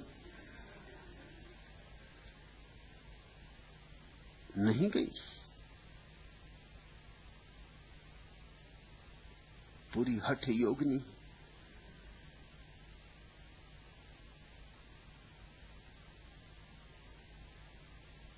ये वक्ली ऐसा ही आदमी रहा होगा जैसी कुसुम। बुद्ध उसको कभी कभी भेजना चाहते कहीं कि जा। दूसरे गाँव जाके कुछ काम करके आ। वो कहता, आप जो कहेंगे करूँगा, मगर कहीं जा नहीं सकता। रहूँगा तो यही। एक दिन को भी आपको बिना देखे नहीं रह सकता। उसके मोह को तोड़ने को कहते होंगे कि जा। मगर जिद्दी था। मन बड़ा जिद्दी है। सुनता ही नहीं। उनकी भी नहीं सुनता जिनकी सुन के क्रांति घट सकती। है शास्त्रा के कहने पर भी नहीं जाता था। उसका मोह छूटता ही नहीं था। एक दिन बिना देखे कैसे रह जाऊँगा? और देखता क्या था? देखता था नाक नक्श। देखने योग्य जो था वो तो देखता नहीं था। तब शास्त्रा ने सोचा, यह ऐसे मानने वाला नहीं है। इस पर तो बड़ी चोट करनी पड़ेगी। और ध्यान रखना, अगर कभी बुद्ध जैसे व्यक्ति चोट करते हैं तो सिर्फ़ अनुकंपा के कारण, करुणा के कारण। इस पर दया आती होगी कि बेचारा मेरे पास आके भी चूका जाता है। इतने पास रह के चूका जाता है। सरोवर के इतने पास और प्यासा फिर किसी महोत्सव के समय, जब बहुत भिक्षु इकट्ठे हुए थे हज़ारों भिक्षुओं के सामने उन्होंने निश्चित ही कठोर चोट की। कहा, हट जा वक्ली वो बैठा होगा सामने। वो देख रहा होगा। वो लगा होगा अपने ही काम में। वो रस पी रहा होगा अपना ही। यद्यपि वो रस ऐसा ही है जैसे कोई नालियों से रस पी देह में और क्या हो सकता है? बुद्ध की देह में भी नहीं कुछ हो सकता। किसी की देह में नहीं होता। देह तो एक जैसी है। अज्ञानी की हो कि ज्ञानी की हो। भेद देह में जरा भी नहीं। भेद है तो भीतर से। भेद है तो जागरण का और सोने का है। हट जा वकली, हट जा वकली, मेरे सामने से सा हट जा। ऐसा बुद्ध ने कहा ही नहीं, उसे हटवा भी दिया। वकली को स्वभावता गहरी चोट लगी। लेकिन अज्ञानी आदमी करुणापूर्ण कृत्यों की भी अपनी ही व्याख्या करता है। उसने सोचा कि ठीक है तो बुद्ध मुझ पर क्रोध हो, क्रुद्ध हो गए। तो अब जीने से क्या सार है? अब मर जाने में सार है। तब भी जो बुद्ध चाहते थे, वो नहीं समझा। अगर बुद्ध की सुन के हट गया होता सामने से, चला गया होता दूर पहाड़ी पर बैठ गया होता आँख बंद करके। कि बुद्ध नाराज़ हैं क्योंकि मैं ध्यान नहीं कर रहा हूँ। बुद्ध नाराज़ हैं क्योंकि मैं समाधि में नहीं उतर रहा हूँ। उनकी महाकरुणा कि उन्होंने मुझे हटवाया है ताकि मैं जाऊँ और समाधि में उतरूं। तो ठीक समझा होता, ठीक व्याख्या की होती। मगर गलत व्याख्या कर ली। ऐसी गलत व्याख्या तुम भी करते चले जाते हो। मैं कुछ कहता हूँ, तुम व्याख्या कर लेते अपनी। तुम सोच लेते इसका मतलब ऐसा। मतलब तुम निकाल लेते। शिष्य को चाहिए कि अपना मतलब न डाले। जल्दी ना करे मतलब डालने की। मौन बैठे। जो कहा गया है, उस शब्द को अपने भीतर उतरने थे मतलब करने की जल्दी ना करे। तुमने अर्थ निकाला, अनर्थ हो जाएगा। अब उसने क्या समझा? कि बुद्ध कहते हैं कि अब तू किसी सार का नहीं आसार है, तू योग्य नहीं, अपात्र है, मर जा। तेरे ज़िंदा रहने में कोई मतलब नहीं। भारी अपमान हो गया मेरा, सोचा होगा। हज़ारों भिक्षुओं के सामने। मुझे ब्राह्मण पुत्र को इस तरह दुत्कारा कि हट जा वक्ली हटाया ही नहीं। इतना भारी अपमान किया। अकेले में कह देते। हालाँकि अकेले में वो बहुत बार कह चुके थे और उसने सुना नहीं था। उसने सोचा, अब मेरे जीने से क्या लाभ? जीने में तो एक ही अर्थ था उसके, और वो अर्थ था बुद्ध की देह को देखते रहना। जब मैं सामने ही ना बैठ सकूँगा उनके तो अब मर जाना उचित है। ऐसा सोच वह गृद्धकूट पर्वत पे चढ़ा, पर्वत से कूद कर आत्मघात के लिए। अंतिम क्षण में बस जबकि वह कूदने को ही था, अंधेरी रात में कोई हाथ पीछे से उसके कंधे पर आया। बुद्ध का हाथ है ही इसीलिए कि जब तुम अंधेरे में हो और जब तुम जीवन को, जीवन के प्रति इतने उदास, इतने खिन्न हो जाओ, कि अपने को मिटाने को तत्पर हो जाओ, तब बुद्ध का हाथ है ही इसलिए कि तुम्हारे कंधे पर आए। गुरु का अर्थ ही यही है कि वो तुम्हें तलाश। जब तुम्हें ज़रूरत हो तब उसका हाथ पहुँच ही जाना चाहिए। तुम्हारी ज़रूरत हो और उसका हाथ ना पहुँचे तो फिर गुरु गुरु नहीं। तुम कितने ही दूर हो, इससे कोई फ़र्क नहीं पड़ता। तुम हज़ारों मील दूर हो, इससे भी कोई फ़र्क नहीं पड़ता। जब तुम्हारी वास्तविक ज़रूरत होगी, गुरु का हाथ तुम्हारे पास पहुंचेगा ही। पहुँचना ही चाहिए। वही तो अनुबंध है, शिष्य और गुरु के बीच। वही तो गांठ है, शिष्य और गुरु के बीच। वही तो सगाई है, शिष्य और गुरु के बीच। कोई हाथ पीछे से कंधे पर आया, उसने लौट कर देखा, भगवान सामने खड़े थे। मगर ये देह नहीं थी। ये भगवान की देह नहीं थी।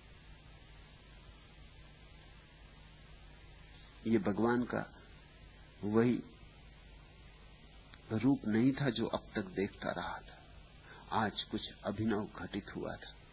इस मृत्यु के क्षण में अक्सर ऐसा हो जाता जब आदमी मरने ही जा रहा है, जब मरने के लिए आखिरी कदम उठा लिया है, एक क्षण और और समाप्त हो जाए तो मन अपने आप रुक जाता, अवरुद्ध हो जाता। ऐसी घड़ियों में मन को चलने की सुविधा नहीं रहती। मन को चलने के लिए भविष्य चाहिए, इसे समझ लेना। जब कोई आदमी मरने जा रहा तो भविष्य तो बचा ही नहीं, बात खत्म हो गई। अब मन को चलने को क्या रहा? मन को चलने को जगह चाहिए। आगे दीवाल आ गई, मौत आ गई। इसलिए तो बूढ़ा आदमी पीछे लौट लौट के सोचने लगता है। आगे तो दीवाल है, वहाँ सोचने की जगह नहीं। जवान सोचता है, कल बड़ा मकान बनाऊँगा, सुंदर स्त्री लाऊँगा, ऐसा होगा, वैसा होगा। वो भविष्य की सोचता मन आगे की तरफ़ दौड़ता है। बूढ़ा आदमी एक दिन देखता आगे तो अब कुछ भी नहीं। आगे तो मौत है। अब आगे क्या सोचना? वो मौत से बचने के लिए मौत की तरफ़ पीठ कर लेता, पीछे की तरफ़ सोचने लगता वो कहता क्या जमाने थे? राम राज्य था। स्वर्ण युग था बीत गया। अब कैसा भ्रष्ट युग आ गया। दूध इस भाव बिकता था, घी इस भाव बिकता था, गेहूँ इस भाव बिकता था, वो इन बातों को सोचने लगता। वो अपने पचास, साठ या अस्सी साल पहले जो स्थितियाँ थी, उनका विचार करने लगता, कैसे सुंदर दिन थे, कैसे अच्छे लोग थे। यही लोग थे। यही दिन थे। कुछ फ़र्क नहीं पड़ता दुनिया में बाहर। दुनिया वही की वही है। वैसी की वैसी। लेकिन बूढ़ा रंग भरने लगता अपने अतीत में। सब बूढ़े भरते लेकिन अगर कोई आत्मघात करने जाए, तब तो पीछे भी लौट के नहीं सोच सकता। अब तो सोचना ही समाप्त हुआ। आखिरी घड़ी आ गई। अपने हाथ से मिटने जा रहा है। अब विचार के लिए उपाय नहीं, सपने के लिए उपाय नहीं। तो मन न रहा होगा मौजूद और इस अंधेरी रात में किसी हाथ का कंधे पे पड़ना एकदम चौंका होगा। यहाँ कौन? लौट के देखा होगा। ज्योतिर्मय रूप था। जिसको बुद्ध देखने के लिए कह रहे थे बार बार कि तू उसे देख, जो मैं वस्तुता हूँ, आज इस मृत्यु के घड़े में सामने खड़ा हो गया था।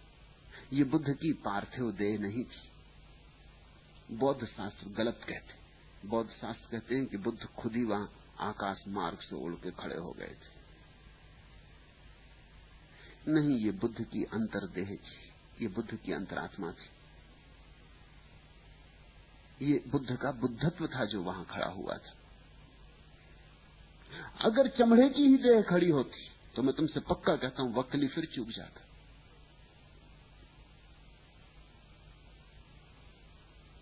आज उसने सास्ता को नहीं, वैसा जैसा वो सदा देखता था। पर ऐसा देखा जैसा शास्ता चाहते थे कि देखे। आज उसने सास्ता की देह नहीं शास्ता को देखा। आज उसने धर्म को जीवंत सामने खड़ा पाया। वो महाकरुणा बरसती हुई वह प्रसाद, वह शीतल वर्षा वह अमृत का मेघ। एक नई प्रीति उसमें उमगी ऐसी प्रीति जो बांधती नहीं मुक्त करती। प्रेम दो तरह के होते जब प्रेम शूद्र जैसा प्रेम होता है शूद्र का प्रेम होता है तो बांधता है। क्षुद्र का प्रेम बांधता है क्योंकि क्षुद्र का प्रेम तुम्हें भी क्षुद्र बना देगा। जैसा प्रेम करोगे, जिससे प्रेम करोगे, जिस ढंग से करोगे, वैसे हो जाओगे। प्रेम बड़ी कीमिया है, सोच समझ के करना प्रेम करना हो तो विराट से करना प्रेम करना हो तो आकाश से करना प्रेम करना हो तो असीम से करना क्योंकि जिससे तुम प्रेम करोगे, वैसे ही तुम हो जाओ। क्षुद्र से करोगे, क्षुद्र हो जाओ। ख्याल रखना, प्रेम रूपांतरकारी है। प्रेम एकमात्र रसायन है। आज एक नई प्रीति उमड़ी। अब तक जो प्रीति जानी थी, देह की थी शूद्र मन की थी, आज ब्राह्मण पैदा हुआ। वक्कली आज ब्राह्मण हुआ। ब्राह्मण कुल में पैदा हुआ था, उस समय नहीं। आज बुद्ध के कुल में पैदा होकर ब्राह्मण हुआ। आज बुद्ध कुल में जन्मा आज नया जन्म हुआ, द्विज हुआ। इसलिए तो ब्राह्मण को द्विज कहते लेकिन सभी ब्राह्मण द्विज नहीं होते। सभी द्विज ज़रूर ब्राह्मण होते। फिर द्विज चाहे जीसस हो, चाहे मोहम्मद, सभी द्विज ब्राह्मण होते। लेकिन आमतौर से लोग समझते हैं कि सभी ब्राह्मण द्विज। ब्राह्मण को द्विज कहते हैं, गलत। द्विज को ब्राह्मण कहो। द्विज का अर्थ है जो दोबारा जन्मा। एक जन्म माँ बाप से मिला, फिर दूसरा जन्म गुरु से मिला। आज वक्कली द्विज हुआ, ब्राह्मण हुआ। आज बुद्ध के कुल में जन्मा। एक नई प्रीति उमड़ी, विराट को सामने खड़े देखा। उस विराट में शून्य हो गया होगा, लीन हो गया होगा। वे किरणें उसे धो गई, साफ़ कर गई, स्वच्छ कर गई। वो नया हुआ है। नए मनुष्य का जन्म हुआ, जिस पर पुराने की अब छाया भी नहीं, धूल भी नहीं। पुराने से इसका कोई संबंध भी नहीं, ये पुराने से असंबंधित है। ऐसी घड़ी में भगवान ने ये सूत्र कहे थे, छिंद सोतम पर कम कामे पनुद ब्राह्मणा। हे ब्राह्मण पराक्रम से तृष्णा के स्रोत को काट दे और कामनाओं को दूर कर दे। हे ब्राह्मण, संस्कारों के क्षय को जानकर तुम अकृत निर्वाण का साक्षात्कार कर लोगे। बुद्ध ने कहा, जैसा मैं हूँ, ऐसा ही तू भी हो सकता है। बस अब कामनाओं को एक झटके में काट दे। अब दोबारा कामना न करना, फिर सूत्र मत हो जाना। इस घड़ी को ठीक परख ले, पहचान ले, पकड़ ले। अब ये घड़ी तेरी ज़िंदगी बने, अब ये घड़ी तेरी पूरी ज़िंदगी का सार हो जाए। इसी के केंद्र पर तेरा जीवन का चाक घूमे। हे ब्राह्मण, सुनते हैं फ़र्क? अभी कुछ ही देर पहले, कुछ ही घंटों पहले कहा था वक्कली हट हट जा हट जा वक्कली हटवा दिया था। इसके पहले कभी बुद्ध ने उसको ब्राह्मण कह के संबोधन नहीं किया था, वक्कली आज पहली दफे कहा, हे ब्राह्मण, आज वह ब्राह्मण हुआ है। छिंद सोतम परक्कम कामे पनुत ब्राह्मणा। इस घड़ी को पहचान और इस घड़ी को पकड़, कामनाओं को काट, तृष्णा को उच्छेद कर दे, संस्कारों का क्षय हो जाने दे। अब ये जो शून्य तेरे भीतर घड़ी भर को उतरा है, यही तेरी नियति हो जाए, यही तेरा स्वभाव हो जाए तो तू अकृत को जान लेगा। अकृत अर्थात निर्वाण।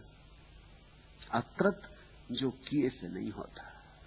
अकृत जो करने से कभी हुआ नहीं, जो सब करना छोड़ देने से होता है, जो समर्पण में होता है, संकल्प से नहीं होता। जब ब्राह्मण दो धर्मों में पारंगत हो जाता है, कौन से दो धर्म?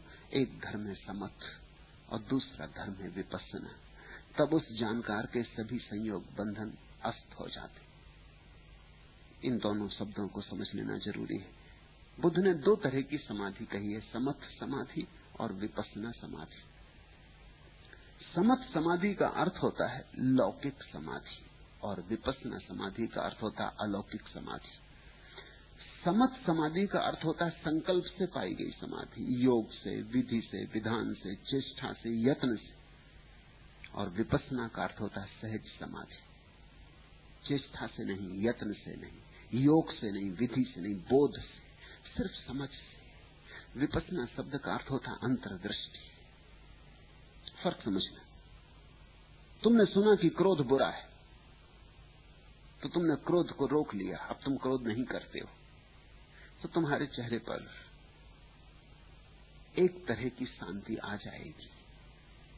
लेकिन चेहरे पर भीतर तो क्रोध कहीं पड़ा ही रहेगा। क्योंकि तुमने दबा दिया है, सुन के। अगर तुम्हारी समझ में आ गया कि क्रोध गलत है, शास्त्र कहते हैं इसलिए नहीं, बुद्ध कहते हैं इसलिए नहीं, मैं कहता हूँ इसलिए नहीं, तुमने जाना अपने जीवंत अनुभव से बार बार क्रोध करके कि क्रोध व्यर्थ है।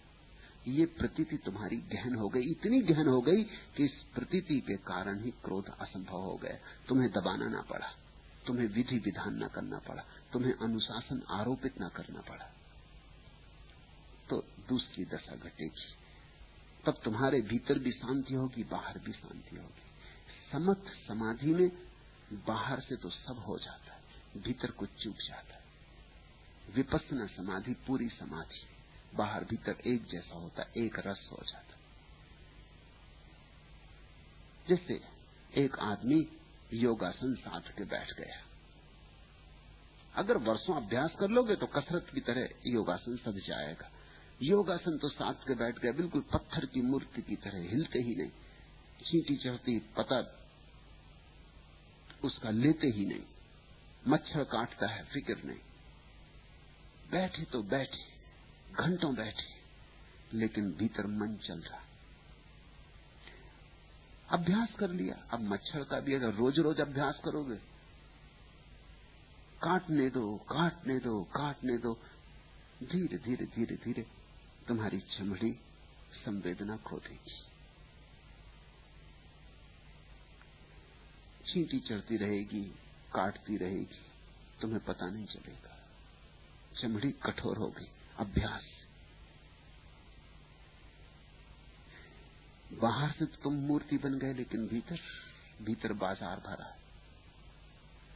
फिर एक और तरह का आसन है, वही असली आसन है। तुम्हारा मन थिर हो गया। क्योंकि मन थिर हो गया, इसलिए शरीर नहीं कपता। तुम्हारा मन शांत है, इसलिए शरीर को कपाने की कोई ज़रूरत नहीं। तब तुम शांत बैठे। ये और ही बात हो गई। इसलिए पहली को बुद्ध ने लौकिक कहा, दूसरी को अलौकिक। पहली से तुम ब्राह्मण तक नहीं पहुँच पाओगे, पहली से छत्री तक। संकल्प। जूझते हुए, लड़ते हुए, प्रयास, दूसरी से तुम ब्राह्मण होगे, प्रसाद से। इसलिए बुद्ध ने कहा, जो दो धर्मों को जान लेता समथ और विपसना वो पहुँच गया। पहले आदमी को समथ से जाना पड़ता। फिर समथ की हार पर विपसना का जन्म होता। ऐसा ही बुद्ध को हुआ। छह वर्ष तक उन्होंने जो साधा, वो समथ समाधि थी। फिर छह वर्ष के बाद उस आखिरी रात जो घटा, वो विपसना समाधि थी। जिसके पार अपार और पारापार नहीं है, जो बीत भय और असंग है, उसे मैं ब्राह्मण कहता हूँ। किसे ब्राह्मण कहता हूँ? उसे जो तीन चीज़ों से दूर निकल गया। पार का अर्थ होता है स्थूल, आँख कान नाक से जो देखा जाता है, जिसकी सीमा है पार। अपार का अर्थ होता है जिसकी सीमा नहीं, जो बड़ा है, सूक्ष्म स्थूल नहीं। रूप रस गंध जो इंद्रियों से नहीं जाना जाता, मगर मन से जाना जाता जैसे तुमने एक फूल देखा, इंद्रियाँ सिर्फ़ इतना ही कह सकती हैं कि लाल है, बड़ा है, सुगंधित है। ये इंद्रियाँ कह रही, ये पार। जब तुम कहते हो सुंदर है तो कोई इंद्री तुम्हारे पास नहीं सुंदर कहने वाली। सुंदर कहने वाला मन है। कोई इंद्री नहीं बता सकती तुमको कि फूल सुंदर है। कैसे बताएगी? इंद्री तो सिर्फ़ खबर दे देती। इंद्री तो ऐसे है जैसे कैमरा। कैमरा ये नहीं कह सकता कि सुंदर है क्या सुंदर। कैमरा तो उतार देता जो है। सामने गुलाब का फूल है, इंद्री खबर दे देती। आँखें कहती हैं कि लाल फूल है, गुलाब का है। नाक कहती सुगंधित है। मगर सुंदर जब तुम सुंदर कहते हो तो अपार। तो रस, रूप, गंध, सौंदर्य, ये जो है, ये सूक्ष्म अनुभव है मन के। इंद्रियों के अनुभव पार। मन के अनुभव, जो कि आत्मा इंद्री के मध्य में अपार और फिर पारा पार पार, अपार, दोनों से भी पार। दोनों के आगे फिर आत्मा का अनुभव है। और जो इन तीनों से पार हो जाता है, वो आत्मा का अनुभव क्या है? मैं का अनुभव अत्ता इसलिए बुद्ध ने कहा, आत्मा नहीं, अनत्ता। मैं को भी जाने दो। इंद्रियाँ गई, मन गया, मैं को भी जाने दो। पार से पार, अपार से पार पार, अपार, दोनों से पार। फिर जो शेष रह जाता है, शून्य। वहाँ मैं का भाव भी नहीं। उसे जो जान लेता है, उसे मैं ब्राह्मण कहता हूँ। और जो उसे जान लेता है, स्वभावता वीत भय हो जाता है। फिर उसे क्या भय? अब उसके पास कुछ बचा नहीं जिसे छीन लोगे। उसने सब स्वयं ही छोड़ दिया है। अब तो शून्य बचा, जिसे कोई छीन नहीं सकता, जिसे छीनने का कोई उपाय नहीं।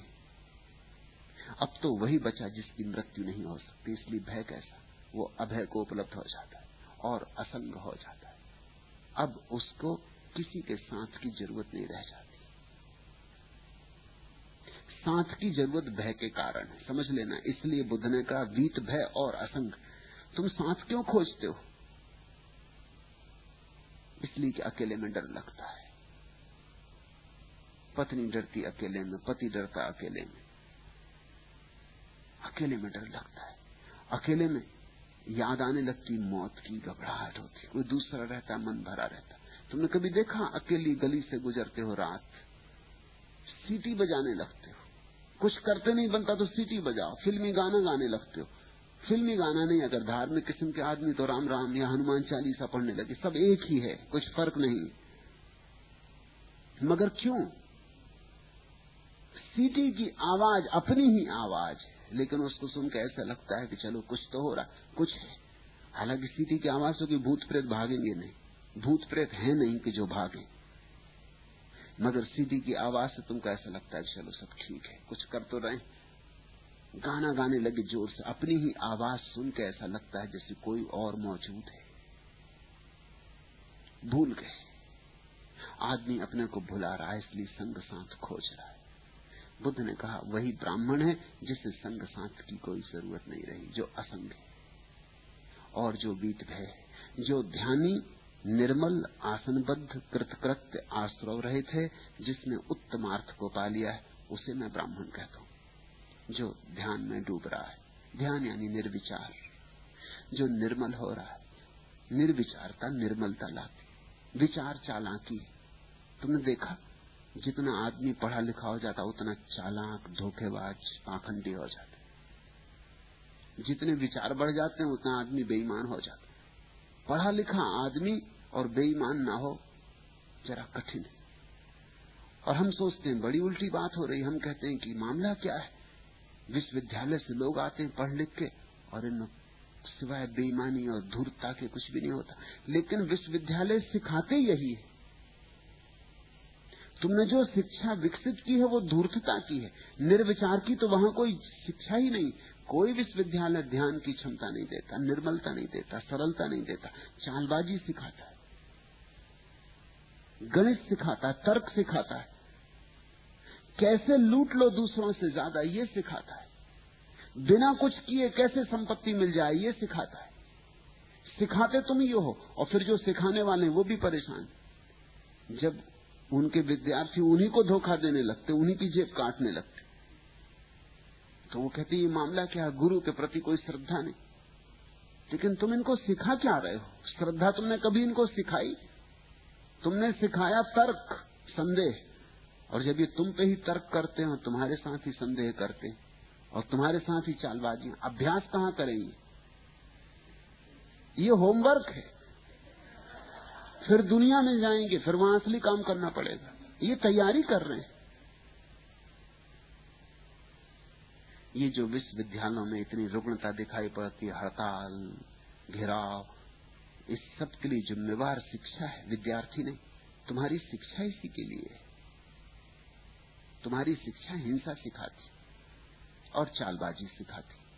और जब कोई आदमी चालबाज हो जाता है, हिंसक हो जाता है तो उसका अभ्यास करना चाहता स्वभाव था कहा अभ्यास करे? विश्वविद्यालय में ही अभ्यास करेगा। तुम्हारे विश्वविद्यालय राजनीति सिखाते अभ्यास कहाँ करे? फिर वही चुनाव लड़ना सीखता है। विद्यार्थी यूनियन का चुनाव। और तुम देखोगे जैसे कि पार्लियामेंट का चुनाव हो रहा है। वो अभ्यास कर रहा है। वो छिछले पानी में तैरना सीख रहा है। फिर कल वो पार्लियामेंट में भी जाएगा और पार्लियामेंट में भी वही होता है, जरा बड़े पैमाने पर। वही मूढ़ता, वही धूर्तता। वही गुंडागर्दी। कोई फ़र्क नहीं।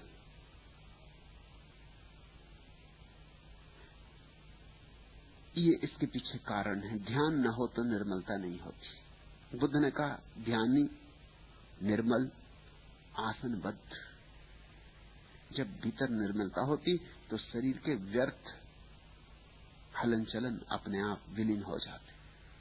शरीर में एक तरह की स्थिरता आ जाती। एक तरह की शांति आ जाती। कृत कृत और स्वभावता फूल जब ध्यान के खिलते तभी पता लगता है कि मिल गया जो मिलना था, पा लिया जो पाना था। पाने योग्य पा लिया। अब कुछ और पाने योग्य नहीं, आखिरी संपदा मिल गई। कृत कृत्य आश्रय रहित। और जो ध्यान को उपलब्ध हो गया, उसके भीतर व्यर्थ चीज़ें नहीं आ सकती। ध्यान उसका रक्षक हो जाता है। जो ध्यान को उपलब्ध हो गया, उसको क्रोध नहीं आएगा। जो ध्यान को उपलब्ध हो गया, उसको लोभ नहीं आएगा। जो ध्यान को उपलब्ध हो गया, उसको मोह नहीं आएगा। क्यों? उसके घर अब दिया जल गया है। और दिया जला हो तो अंधेरा भीतर नहीं आता। और उसके भीतर पहरेदार जग गया है। और पहरेदार जगा हो तो चोर नहीं आते। आश्रव रहित अब शत्रु भीतर प्रवेश नहीं कर सकते। और जिसने उत्तम अर्थ को पा लिया है दुनिया में दो अर्थ हैं। एक अर्थ शरीर का है और एक अर्थ आत्मा का आत्मा का अर्थ है उत्तमार्थ, परमार्थ। आखिरी अर्थ जिसने पा लिया है, उसे मैं ब्राह्मण कहता हूँ। दूसरा दृश्य।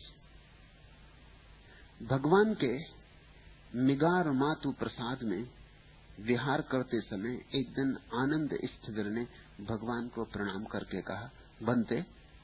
आज मैं यह जानकर धन्य हुआ हूँ कि सब प्रकाशों में आपका प्रकाश ही बस प्रकाश है। और प्रकाश तो नाम मात्र को ही प्रकाश कहे जाते आपके प्रकाश के समक्ष वे सब अंधेरे जैसे मालूम हो रहे हैं। भंते मैं आज ही आपको और आपकी अलौकिक ज्योतिर्मयता को देख पाया हूँ, दर्शन कर पाया हूँ। और अब मैं कह सकता हूँ कि मैं अंधा नहीं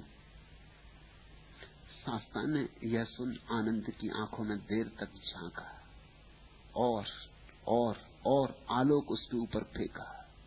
आनंद डूबने लगा होगा उस प्रसाद में, उस प्रकाश में, उस प्रशांति में। और फिर उन्होंने कहा हाँ आनंद, ऐसा ही है। लेकिन इसमें मेरा कुछ भी नहीं। मैं तो हूँ ही नहीं। इसीलिए प्रकाश है। यह बुद्धत्व का प्रकाश है, मेरा नहीं। यह समाधि की ज्योति है, मेरी नहीं। मैं मिटा, तभी ये ज्योति प्रकट हुई। मेरी राख पर यह ज्योति प्रकट हुई।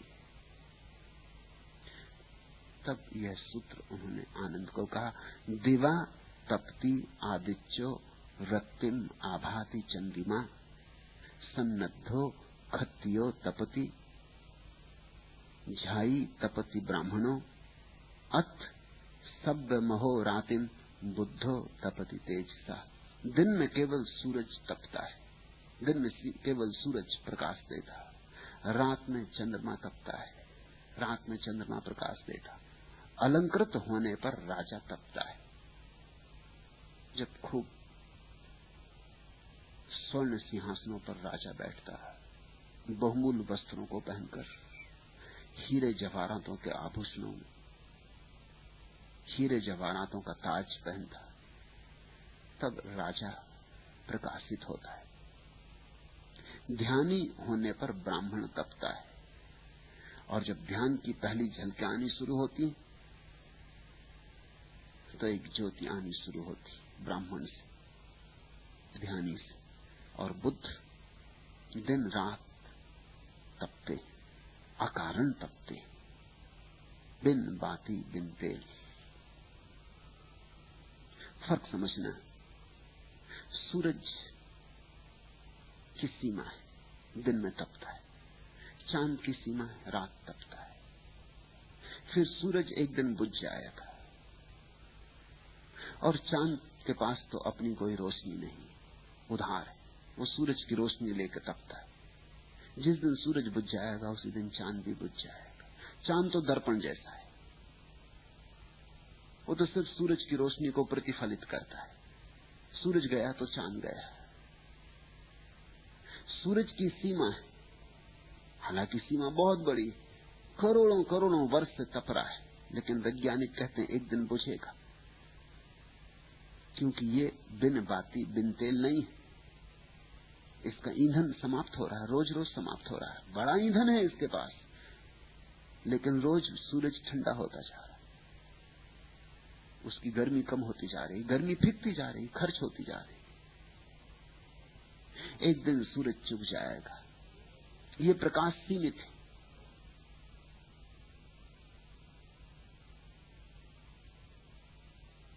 तुम्हारे घर में जला हुआ दिया तो सीमित है ही। क्या है उसकी सीमा? उसका तेल। रात भर जलेगा, तेल चुग जाएगा, बाती भी जल जाएगी फिर। फिर दिया पड़ा रह जाएगा। ऐसे ही सूरज भी जलेगा करोड़ों करोड़ों वर्षों तक, लेकिन उसकी सीमा है। और चाँद में तो प्रतिफलन है केवल। अलंकृत होने पर राजा तपता है। राजा की जो प्रतिष्ठा होती, प्रकाश होता, वो अपना नहीं होता, उधार होता देखते तुम, एक आदमी जब गद्दी पे बैठता है तो दिखाई पड़ता सारी दुनिया को। नहीं तो उसका पता ही नहीं चलता किसी को। कोई आदमी मिनिस्टर हो गया, तब तुम्हें पता चलता है अरे आप भी दुनिया में थे। फिर वो एकदम दिखाई पड़ने लगता है, सब अखबारों में दिखाई पड़ने लगता है, प्रथम पृष्ठ पे दिखाई पड़ने लगता है, सब तरफ़ शोरगुल होने लगता है। फिर एक दिन पद चला गया। फिर वो कहाँ खो जाता पता ही नहीं चलता। फिर तुम उसे खोजने निकलो तो पता ना चले।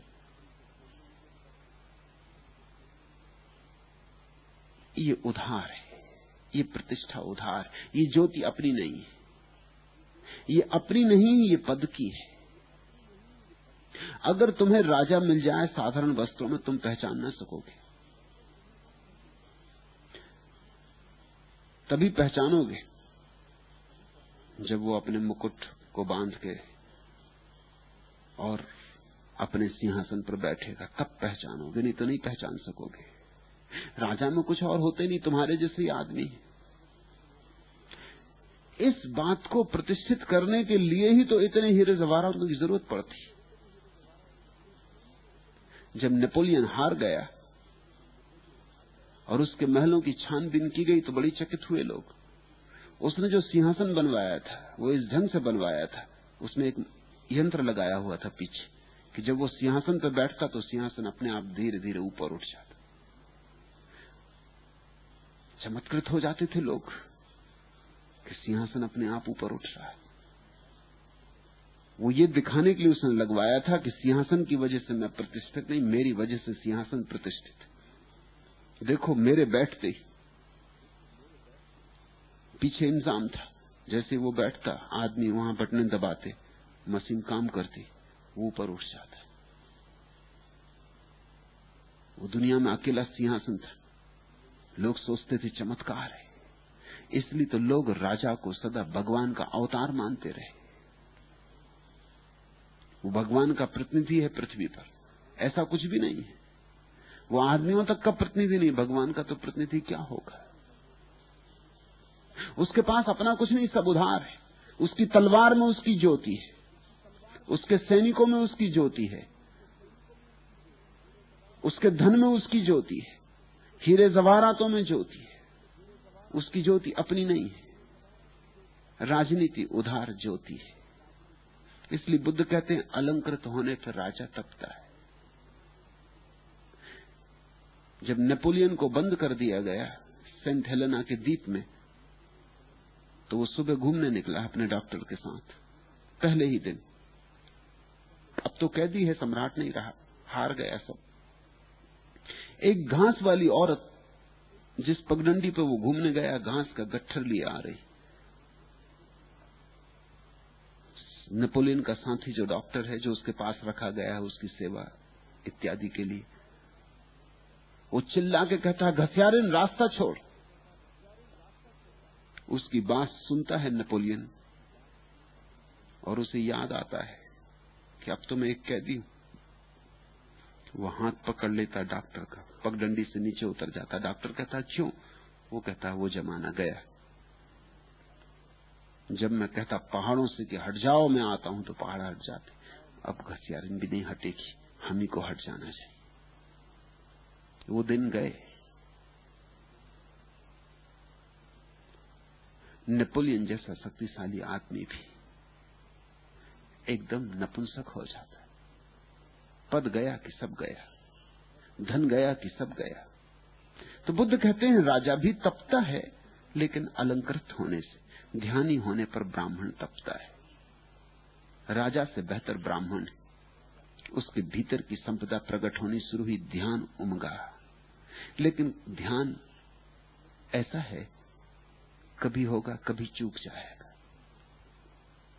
ब्राह्मण, ध्यानी कभी कभी बिजली जैसे कौंधे ऐसी दशा है। बिजली कौन जाती, सब तरफ़ रोशनी हो जाती। फिर बिजली चली गई तो सब तरफ़ अंधेरा हो जाता है। ध्यान का अर्थ है समाधि की कौंध। और जब ध्यान इतना गहरा हो जाता है कि अब समाधि की तरह निश्चिंत हो गया, ठहर गया, अब जाता नहीं, आता नहीं। जब रोशनी स्थिर हो गई तो बुद्धत्व। बुद्धत्व ब्राह्मण की पराकाष्ठा है। ध्यान है, झलक, समाधि है, उपलब्धि। ध्यानी होने पर ब्राह्मण तपता है, बुद्ध रात दिन अपने तेज से तपते हैं। और बुद्ध, अथ सब महोरतिम बुद्धो तपति तेज सा उन पर कोई सीमा नहीं है। न तो ऐसी सीमा है जैसी चाँद तारों पर। न ऐसी सीमा है जैसे अलंकृत राजा पर, न ऐसी सीमा है जैसे ध्यानी ब्राह्मण पर, उनकी सब सीमाएँ समाप्त हो गई। वे प्रकाश प्रकाशमय हो गए। वे प्रकाश ही हो गए।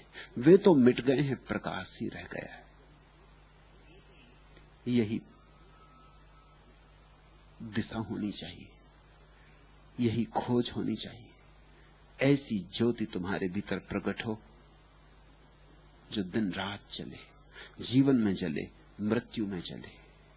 देह में जले, जब देह से मुक्त हो जाओ तो भी चले और ऐसी ज्योति, जो ईंधन पर निर्भर ना हो, किसी तरह के ईंधन पर निर्भर ना हो, जो निर्भर ही ना हो, ऐसी ज्योति, जिसको संतों ने कहा, बिन बाती, बिन तेल। आज इतना ही।